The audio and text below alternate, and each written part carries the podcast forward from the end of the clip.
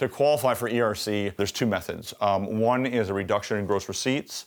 The other is a government shutdown order, either partial or full, had more than a nominal impact on your business. One of them is very clean and accurate and uh, precise because it's based by you know, a financial number, the reduction in gross receipts.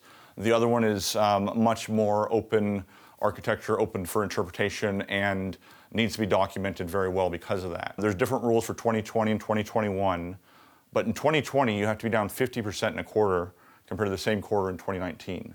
So that sometimes is true for companies, sometimes is not, but we test every quarter in 2020 that way. Once one quarter is down 50%, you would continue to qualify as long as the next quarter is down at least 20% in 2020.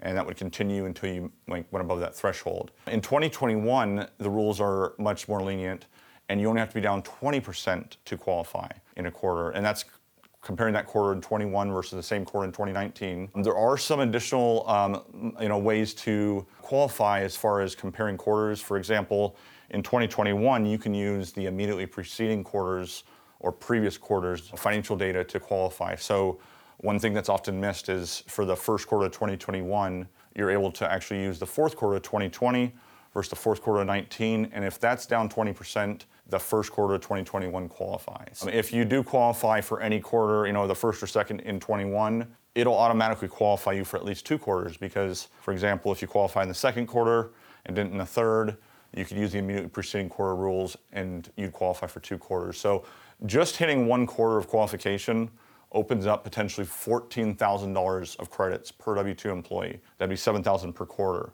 So we've seen that very often. We've helped companies where there was just one quarter they were down 20%. That quarter qualified them for a second quarter, and you know they had 10 employees. I think they ended up getting $140,000 back, or really close to it.